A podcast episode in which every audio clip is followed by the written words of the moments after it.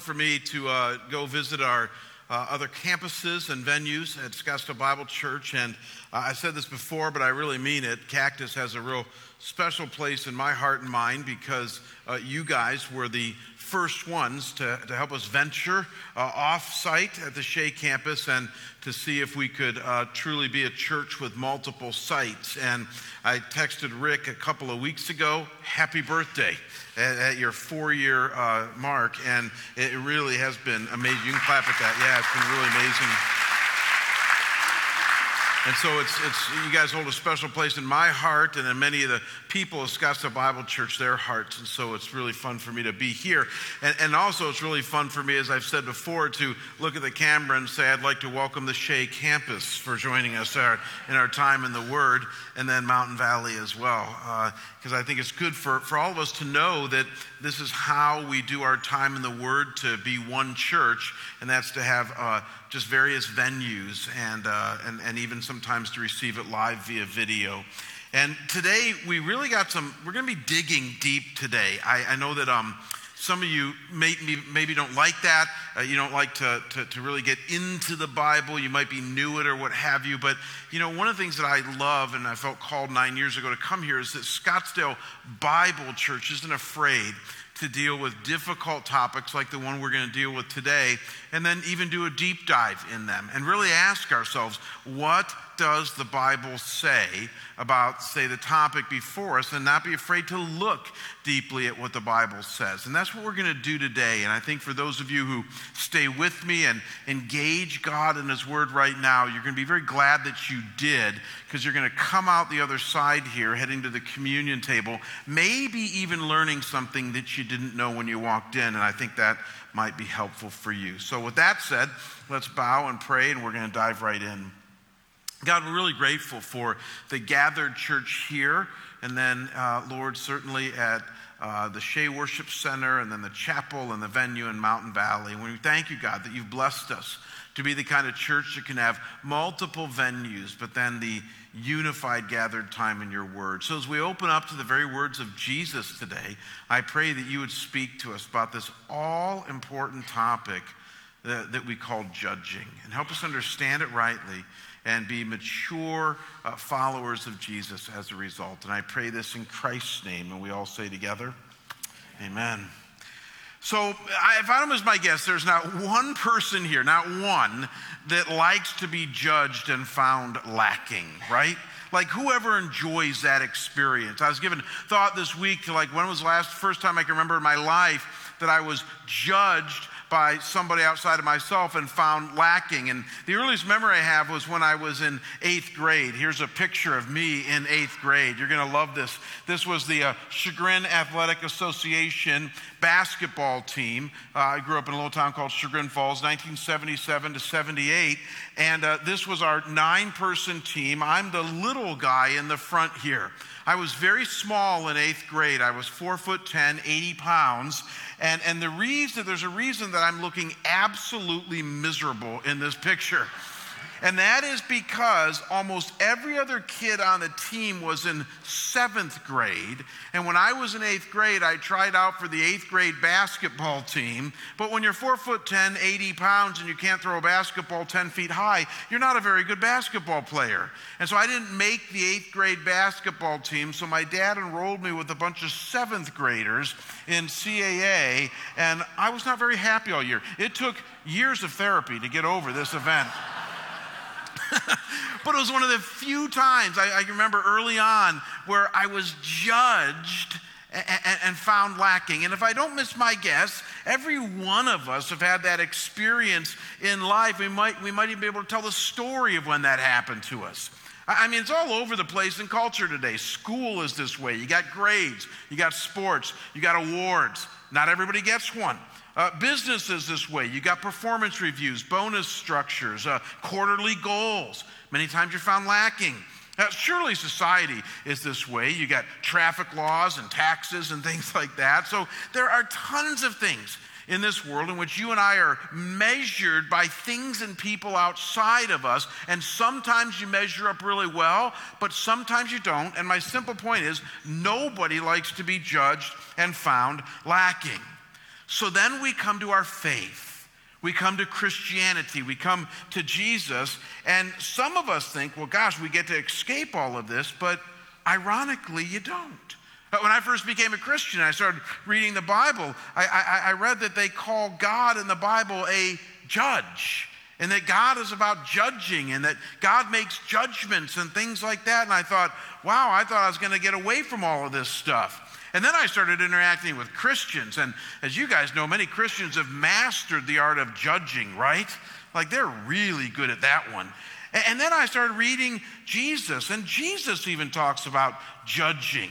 In fact, this week I, in my study, I was reading a lot of the, the Greek words. We'll get to that in a minute for, for judging. And, and, and judging and its cognates or variations appears over 150 times in the New Testament alone. The word judge. That's like an average of six times for every book in the New Testament. And so, as a result of this, I tend to find that Christians fall into one of two camps. Have you ever noticed this? You have the do not judge Christians, Matthew chapter 7, judge not that ye be not judged. And there's Christians that say you should never judge. But then there's a whole other group of Christians that say, no, it's 1 Corinthians 2.15, which we'll get to in a minute, that says the spiritual person judges all things. And so you got the soft Christians, you got the hard Christians. And my point to you today is that I'm not sure either group within the church really understands what the Bible says about judging. I'm not sure that there's Christians out there that have really done a deep dive into what Jesus and the Bible say about this all important topic and understood biblically and rightly uh, what the Bible says about judging. And so that's what we're going to do today we're going to do a deep dive into what the scriptures say. And we're going to bounce off the last verse in this series that we're in. We've been in one chapter in the Bible, John chapter 12, and it's going to bounce us into this idea of judging. And my goal is to help us finally get a handle on this. But I will, will, warn you, and I said this earlier to you guys, this is not an easy topic, and I'm telling you, it's not an uncomplicated topic. It's why so many Christians are confused on it. It's not black and white. It's not completely clear in the Bible where the lines are. And so we're going to do our best today to look at a lot of biblical evidence and try to understand for our lives today what God says our posture should be to this idea of judging. So, we're in a series called Adjustments. We're going to look at the sixth adjustment today that has to do with this idea of judging. We've been in one chapter of the Bible for six weeks, John chapter 12. We're now to the tail end of it. So, let's read the portion of scripture before us, John 12, verses 44 to 50. It's in your outline. Maybe you have your own Bible. If not, let's look up here on the screen. And this is what it says. And Jesus cried out and said, He who believes in me, does not believe in me, but in him who sent me. He who sees me sees the one who sent me. I have come as light into the world so that everyone who believes in me will not remain in darkness. If anyone hears my sayings and does not keep them, I do not judge him. For I did not come to judge the world, but to save the world. He who rejects me and does not receive my sayings has one who judges him. That's the word I spoke. That is what will judge him at the last day. For I did not speak in my own initiative, but the Father himself who sent me has given me a commandment as to what to say and what to speak. I know his commandment is eternal life, and therefore the things I speak, I speak just as the Father has told me. Now, as I said to you guys earlier, the word judge appears about once every, or six, about six times in every book in the New Testament. So that's about on average.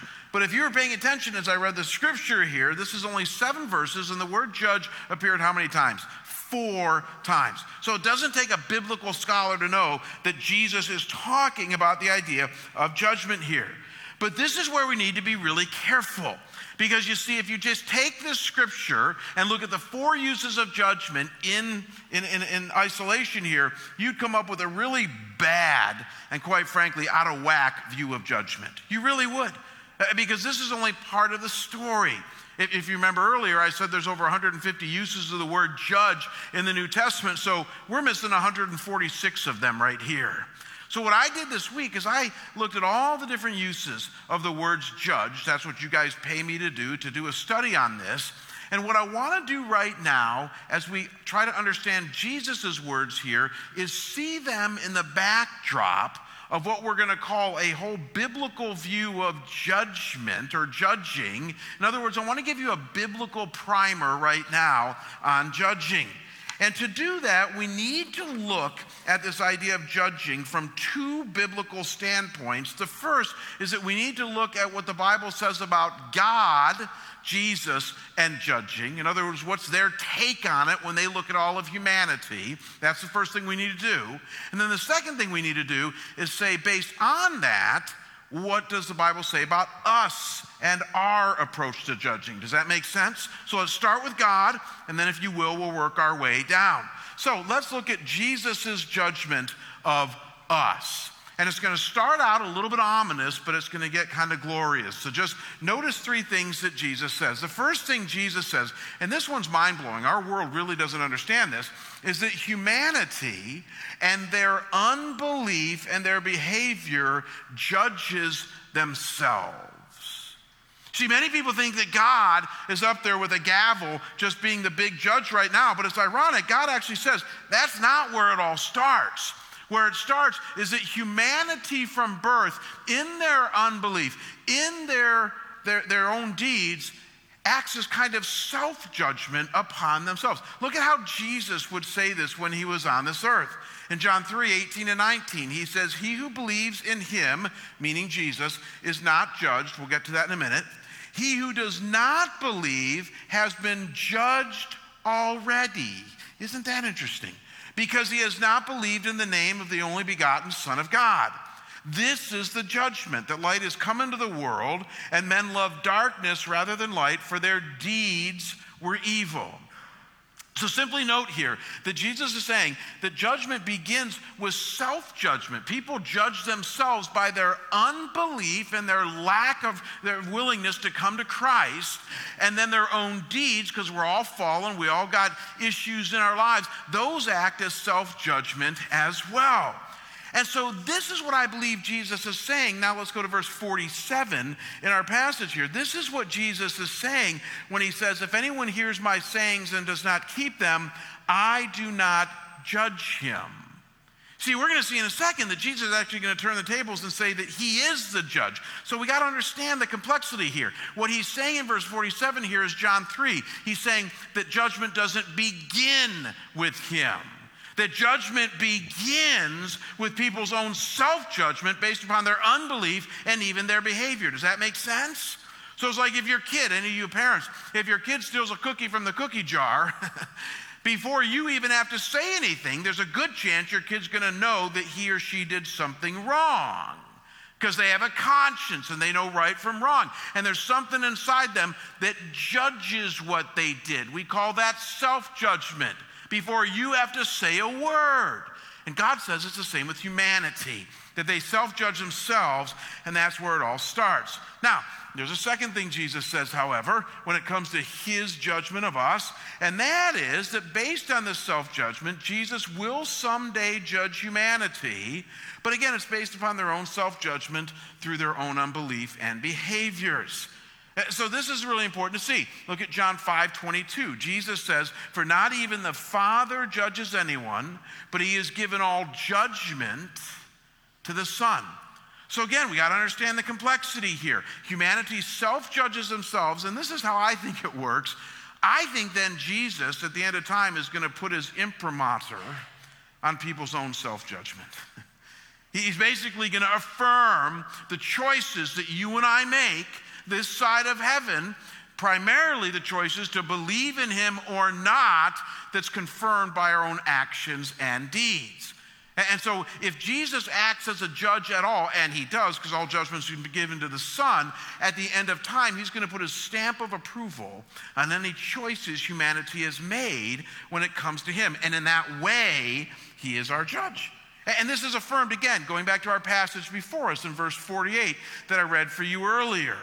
It's, Jesus says, He who rejects me and does not receive my sayings has one who judges him, and it's the word that I spoke that will judge him. So again, that collates with the rest of Scripture here. Uh, so you have this self judgment that all of humanity is under by their unbelief and their deeds.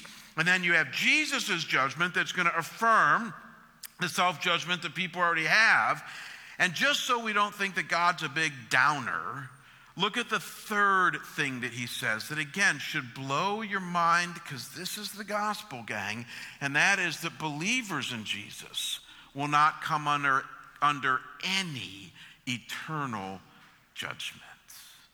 I mean, this is the heart of the gospel of Jesus that all of humanity is under judgment because of their own sin, their own rebellion, and they get it. There's a self judgment that they get in their innermost parts.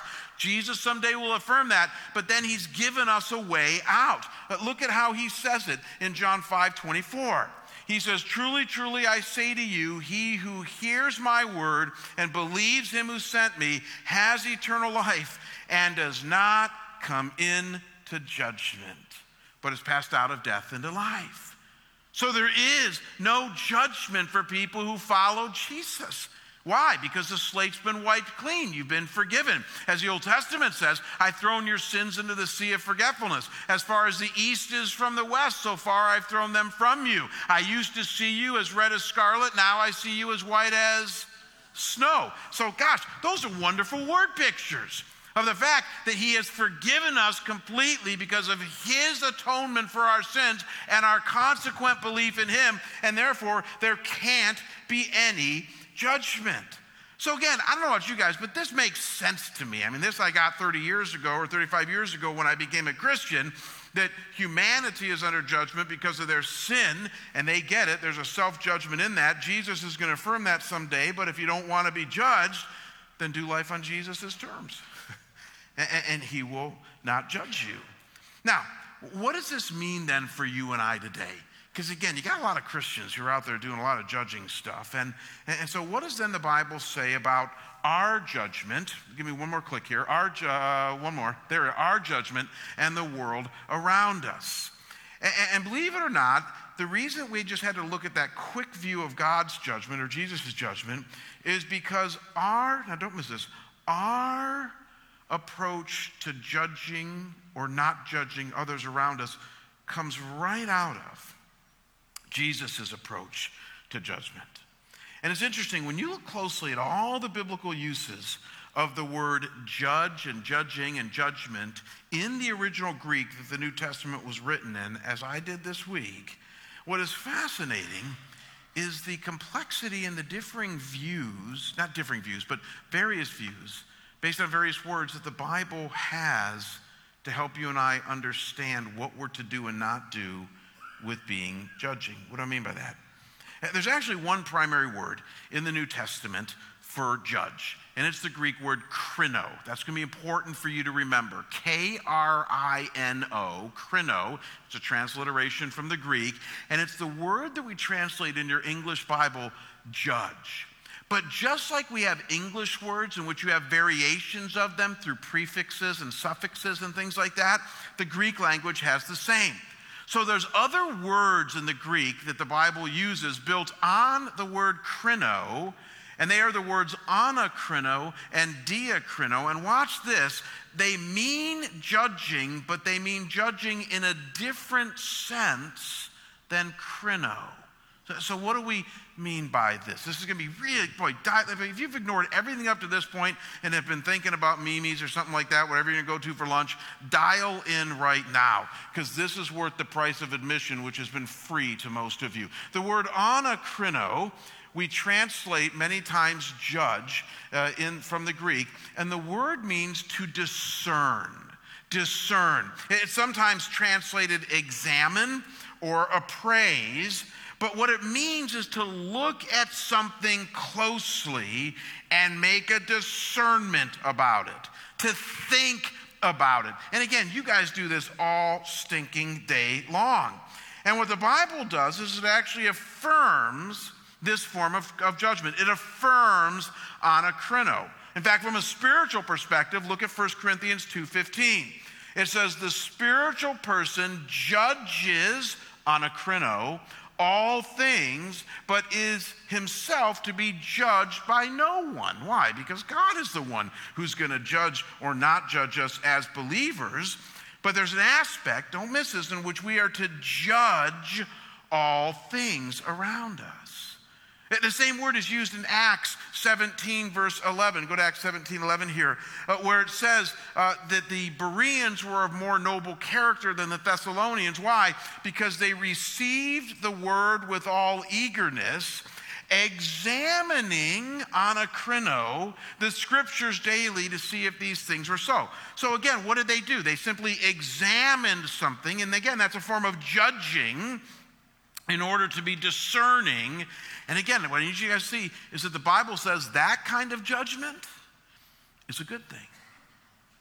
So, how does this work? Again, you guys do this all day long, but true story. The other day I was uh, flipping through the channels. I, I love to, I'm a, I'm a couch potato and I love to watch TV. I know most pastors don't like to admit that, but let's just be honest. I mean, we all like certain things, and I like TV. I'm not ashamed of that. And, and there are certain shows I love to watch. I love some of the Discovery Channel and History Channel and stuff like that. But, but I'm always looking for new stuff. So many times Kim will see me, you know, looking down the, you know, that, that, that little list of things that are on there. And there's two channels I usually skip by very quickly and those are MTV and VH1. History has shown me that they don't collate with my Christian worldview very well. Again, I'm just trying to be discerning.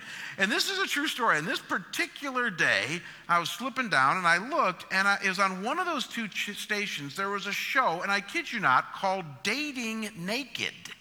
Dating Naked. Now, let me ask you an obvious question. Does it take much discernment to know that a Christian probably shouldn't click on dating naked? Yes or no? Not really. I know some of you are squirming in your seat right now, and I'm meaning to help you squirm in your seat, but the reality is, is I'm not sure. I was telling one of my kids about this, and I won't say which, but he, he said to me, I only have one son. Anyway, he said to me, but dad, he goes, it doesn't really show anything. And I said, Well, one, how do you know? And then secondly, I thought to myself, but it, that, it doesn't matter if it shows anything or not. Just the whole idea of that, at least from my standpoint as a Christian, isn't something I think God wants me to watch. Again, that might seem like a very simple example to some of you, but that's the idea behind it. And that's an easy one, by the way. That's not a difficult one. You and I have days filled with choices that we have to make about what things we're going to be involved in, what stuff we're going to put into our head. And that's anakrino. Be discerning about that. That's a good form of judging, to make appraisals and to examine things to see if they are of God or not. And think about it. If you never did this, if you never engaged in anakrino in your life with the world around you, I would submit you'd be a moral mess, which is why a lot of Christians are a moral mess. because you never have discernment, and God wants you to have that. So that's the first step of judging. Now, notice with me, and this kind of builds one upon the other, the other word used in the scriptures for judging, and that's diakrino. Diakrino. And this word means to decide. Isn't this interesting? Uh, the word dia in the Greek means through. So, so what it means is, is that you are to judge through something. And the word picture here is that you separate things out. You make a distinction between things that you discern. Now, watch this. And when you make a distinction, you then make a decision and you decide something. And it's a powerful word in the New Testament. Uh, look at how Jesus would use this word in Matthew 16, verses 2 and 3. It's fascinating. In this translation, the NASB, it's translated discern. We'll get to that in a minute. But Jesus says, it says this He says, When it is evening, you say, he's referring to his crowd in the first century, it will be fair weather for the sky is red. Remember the sailor's creed? Fair weather because the sky is red. And in the morning, there will be a storm today because the sky is red and threatening tonight. And then Jesus says, Do you know how to discern? It should almost be translated decide, diakrino, the appearance of the sky, but you cannot discern the signs of the time. Interesting the way Jesus uses this. So Jesus is saying here that, that, that, sailors know how to discern the weather the night before, that if the sky is red, there's going to be storms tomorrow. But it's the word diakrino because what you actually did was you discerned and then you decided it wasn't going to rain tomorrow, or it was going to rain tomorrow in this case. See, that's the power behind this word. It's used in 1 Corinthians chapter 6, verse 5 in a similar way. Paul says, Is it so that there is not among you one wise man who will be able to decide diakrino between his brethren? So we'll get to this in a minute. But even in the church, there are times that we're called upon to make decisions, discernments in which we decide something. And, and I, some of you don't like this, we'll explain in a minute, it is a form of judging, but the Bible says that it's a good form of judging.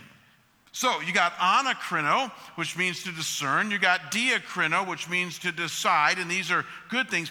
And then you come to the word krino. Now, this is amazing. The, the, the root word here. And that word by itself means to decree. It means to state something, to, to provide a, a, a firm solution or decree upon something. And it's usually used in the negative in the scriptures to talk about condemning somebody. It's the main word, gang, that God uses when it comes to how someday He will judge humanity, that if they persist in unbelief, if they persist in, separation from him, that he will eventually decree, krino, judge, and it won't be a good judgment. That's how this word is primarily used. Now, watch this. Jesus would use this word to tell us what we should or shouldn't do with judgment. Look at Matthew chapter 7, verses 1 and 2 here. Jesus said to us, Do not judge, krino, so that you will not be judged, for in the way you judge, you will be judged all krino here. Now, now, now, gang, follow this. It's going to be very important for us in a second here. We are told to anakrino. We are told to diakrino. Here's what you need to know about krino. When it comes to the eternal decrees in which you would say to somebody, you're going to hell, the scriptures say you are never to judge that way. That is only for God. This is why that, that, that view of God and judging was so important that we looked at earlier. That's between God and that person over and over again. And it's not just Matthew 7. If you want other scriptures, for those of you taking notes, 1 Corinthians 4 5, Romans 14 4, Romans 2 chapter 1. We are told not to judge, not to krino we are told that when it comes to that eternal condemnation that might come for some someday if they persist in unbelief, that is not our call. Give me a head nod, y'all understand that. That is between God and the other person. Now, because some of you know the Bible, I will mention this. God does say that someday some Christians at the end of time will be a part of that kind of judging. And that blows my mind. Look at what Jesus said to the apostles that was also affirmed in other parts of Scripture uh, for other believers. Jesus said, Truly, truly, I say to you, meaning the 12, that you who have followed me in the regeneration, when the Son of Man will sit on his glorious throne, you also will sit upon the 12 thrones, judging Krino, the 12 tribes of Israel. So, doesn't that blow your mind? That, that someday God says, and it's not just the 12, because there's other scriptures that, in which Paul says, Don't you know that you will be a part of that judgment? That Jesus will ask us to join that judgment. But please hear this, gang. That's at the end of time. It ain't now. I, I love how my buddy Schrader said it this week. We were talking about this passage, and he said to me, Just wild that someday God says that I might be judging the 12 tribes of Israel, but I can't even get selected for jury duty now in Gilbert. See, that's the idea behind it. That should blow your mind. But here's the point God says, don't start practicing that now. And so add all this up. This is really important. We're called to discern, anakrino, check mark. We're called to decide, diakrino, check mark. We are not called to do that. And this is where I think a lot of Christians get in trouble. Uh, Rustin this week gave me this great illustration. It's so simple, I'm can't believe I missed it, but he, he referred to how many Christians walk around holding a spiritual gavel. and, and Rustin's simple point was that Christians need to put down the gavel. And we need to stop walking around culture condemning everything and, and God forbid even saying to them on a personal level, you're going to hell. Because though we know Christians that do that, there is no biblical basis for us to ever look somebody individually in the eye and say you're going to hell. That is a judgment that we have not been given. Doesn't mean you can't talk about hell, doesn't mean that hell's not a reality. Don't hear me saying that. It's just that you and I do not have the gavel. We are not called to pick it up. And just imagine what would happen if just, just with this one aspect of judging, if most Christians, if not every Christian, were to put it down and say, I'm not doing that. Think, Eric, what our witness would be like. Oh my gosh, there'd be no stopping us. The Bible says that we are salt and light in dark places, but as long as we're judging at that level, they're never going to hear us. But the reality is, is that they can hear us. Because again, and, and here's, you know, some of you, I know how you think. You're thinking, well, if I don't tell them, who will? What's the answer to that one, by the way? God. Again, that's why that theology of God and judgment is so important. Do you understand? He's at work in those people. There's a self judgment going on. Trust me, they know it. And there's a Holy Spirit who's convicting them all the time of their sin. It's just that that's not you. You're not the Holy Spirit, neither am I. We have our hands full just trying to do this. Amen? We got, amen? I don't know about you, but I mean, this is tough enough.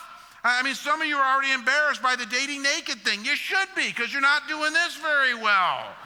And the reality, I know it sounds so judgmental, but the reality is, is that if we just confined ourselves here, as we're going to see in just a second, this fills our plate as it is. You and I don't need to be going there. And we need to help other Christians not go there as well. And so let me just wrap up a little bit by talking about how we apply the discerning and deciding thing, because this is where it does get tricky. I, you know, if you, some of you caught it earlier, and, and you could hear a pin drop when I was talking about it. Um, 1 Corinthians 6 5 does say that you and I need to anakrino and diakrino, not just things around us, but people. Did you catch that? See, I think that's where the real rub comes in. I mean, as long as I stand up here and say that you and I need to be discerning and deciding when it comes to like what TV shows we watch or what news articles we might accept or not accept or what ASU lectures we're going to buy into or not buy into. I mean, that's hard enough, but that, that, no one gets in trouble shouting that one from the rooftops, especially within a Christian church. But as soon as we look at 1 Corinthians 6 5, and it says, Is there not one among you who is wise, who will be able to decide between his brethren? Did you guys catch this earlier? That seems to suggest that we need to anakrino and diakrino at times each other. E. And I think that's where Christians also get in trouble. Amen? I was with a guy the other day, and by the way, they get in trouble on both sides of the fence. I was with a guy the other day who was telling me that he was in one of our Bible studies recently, our Bible studies here at the church, and it was a single guy's Bible study. And, and at one point, one of the guys in it was just talking about how he's uh, moved in with his girlfriend, and he's sleeping with his girlfriend, and, and yet they're, they're having Bible studies and praying, and isn't it all wonderful? And someday they're going to get married and all this. And, and my friend just casually mentioned in the front of the Bible study group, he said, Well, you know, I'm not sure that God really wants Christians doing that, you know. And the guy said, What do you mean? He said, God doesn't have a problem with that. And he said, Well, he said, actually, if you look at Hebrews 13, you know, it says keep the marriage bed pure. And 1 Corinthians 7 gives instructions on how we're supposed to act toward the, the virgin that we're engaged to. And it doesn't mean, you know, sleeping together. And, and, and, and, and as soon as he explained that, again, you guys have seen this happen a thousand times. The other guy looked at him and said, Don't judge me. Right? Because he was feeling a little bit of the weight of that. And the question I want you to wrestle with right now, because these are very real scenarios, is one, is that okay? And if it is at all okay, how do we approach that and deal with that in a way that doesn't always make everybody feel judged? Amen? I mean, how, how do we do that? And, and believe it or not, I've given a lot of thought to this over the years because many of the problems that come to my attention in the church are almost always of that nature. It's somebody who got offended and ticked off by another, at times well meaning Christian who just made the other person feel like crud. And, and, and it gets very complicated. I told you earlier, this is a complicated issue. It gets very complicated very fast. Because as we've seen, we are to anakrino, we are to diakrino, we are to be discerning and at times even deciding. And, and even this passage suggests that we need to do that with people. So the question becomes how do we do it with people in such a way that maybe might work rather than blow up in our face? And here's what I want to share with you, and I, and I think I'm right on this. When, when you look closely at the ministry of Jesus, and then you look closely at the first century church, and then you even look closely at many of the Old Testament examples, you realize this that mature followers of God did engage in discerning and deciding, even with others, but, and this is a big but, they almost always, almost always did so with two overriding values in tow. And these two overriding values made all the difference. You ready for this? And that is that they did so when they were in current relationship with the other person, and they did so when they had either implied or explicit permission from the other person to speak. Isn't that interesting? In other words, deciding and discerning as it pertains to others within the community of faith, it was almost always in the scriptures an organic entity, up close and personal. I love you and I'm in relationship with you, and there was an implied permission that you have my permission to do that. Some of you going, wait, is that really true? It is. I, I, thought this week of all the, the times Jesus discerned and decided. And by the way, he did a lot of that when he was on this earth. He even decreed at times. Remember what he did with the Pharisees? But he could do that. Why? He's God. He has the gavel, and at times he used the gavel. But many times he would just decree, I'm sorry, discern and decide. But you look closely in almost every scenario, almost everyone, he did so in the casing of relationality and with implied or explicit permission from that person to do so. And the way Jesus sought permission was by asking a bunch of questions. You ever notice that? He's with the woman at the well. He's asking questions. He's relational with her. And then he moves into discerning and deciding mode. He's with Pilate, even, the Roman governor. And he finally gets Pilate to ask him, What is truth? And then Jesus says, Well, now that you asked, but you, you, see what I'm saying here? It's an in relationship, Jesus, even with Peter, when he said harsh things to Peter and he was discerning and deciding, it was in relationship and with implied permission. And see, this is where I think Christians get in trouble. We are so impositional, amen? We're constantly butting ourselves into other people's business. We're like gossips, the Bible says. And we're talking about things that we have no right to talk about.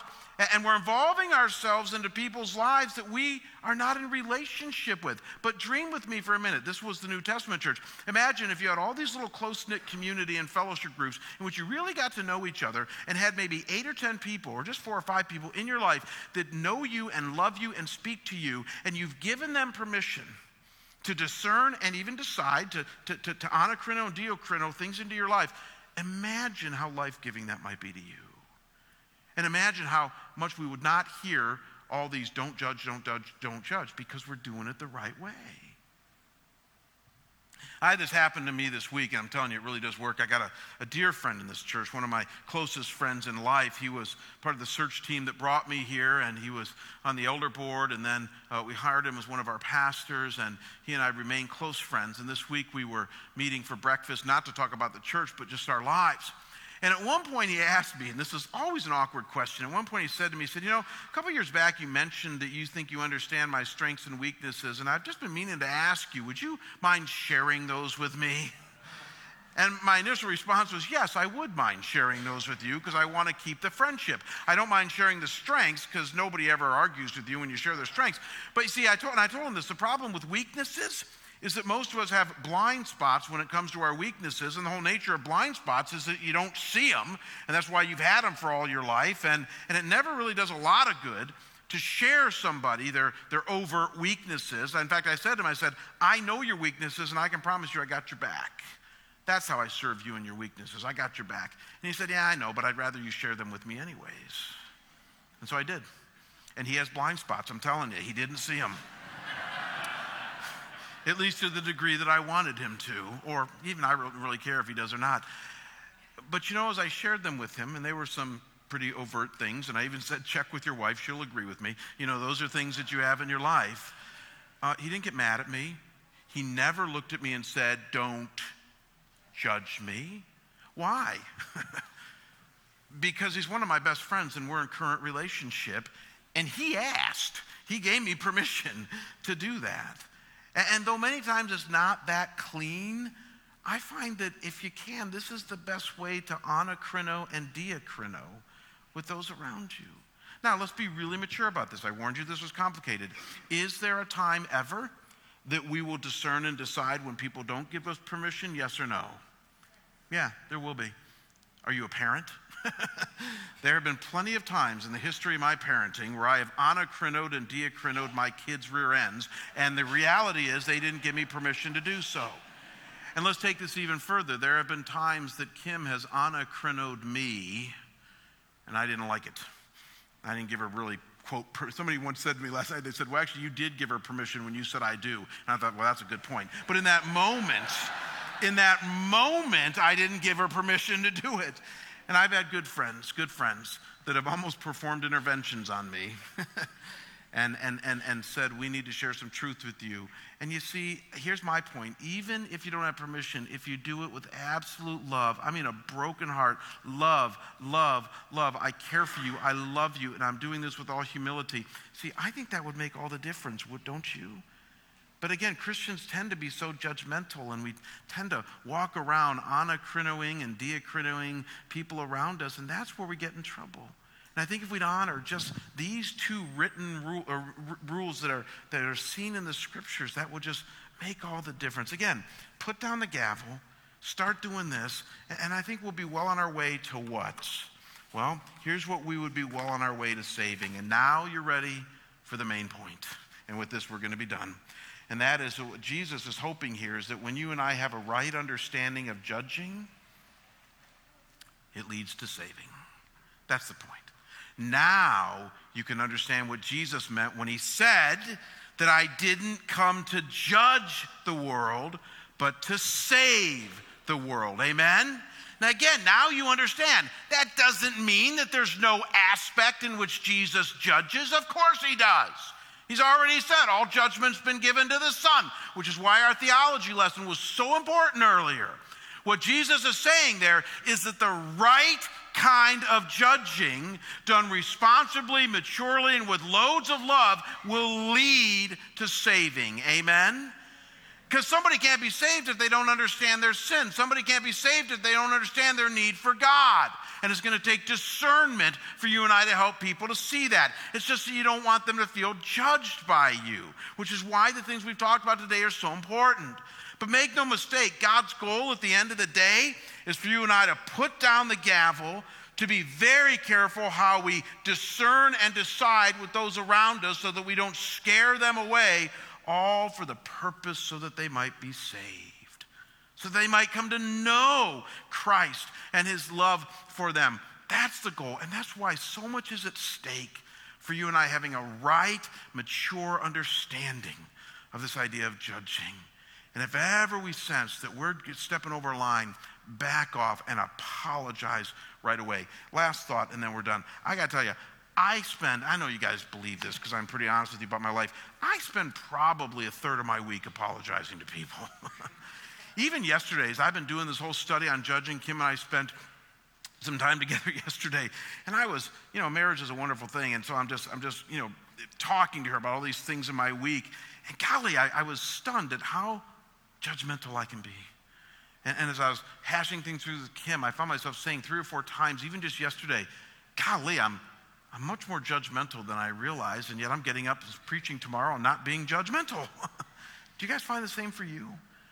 And, and, as I've just been a little bit more discerning this week in my own judgmentalism, I, I realized how far I have to go. And then I started to dream, because I don't want to get down on myself, I started to dream, what, what would my world be like if I just notched down the gavel a little bit on the world around me? And, and how might my, my, witness be sharper and my relationships be that much more amazing? I, I, just, I just think there's a lot of room for us in this. I know there's room for me because God wants to save. He wants to save this world that so desperately needs Him. And you and I get a great chance to be a part of this. We're out of time. We're going to go to the communion table right now here at Cactus.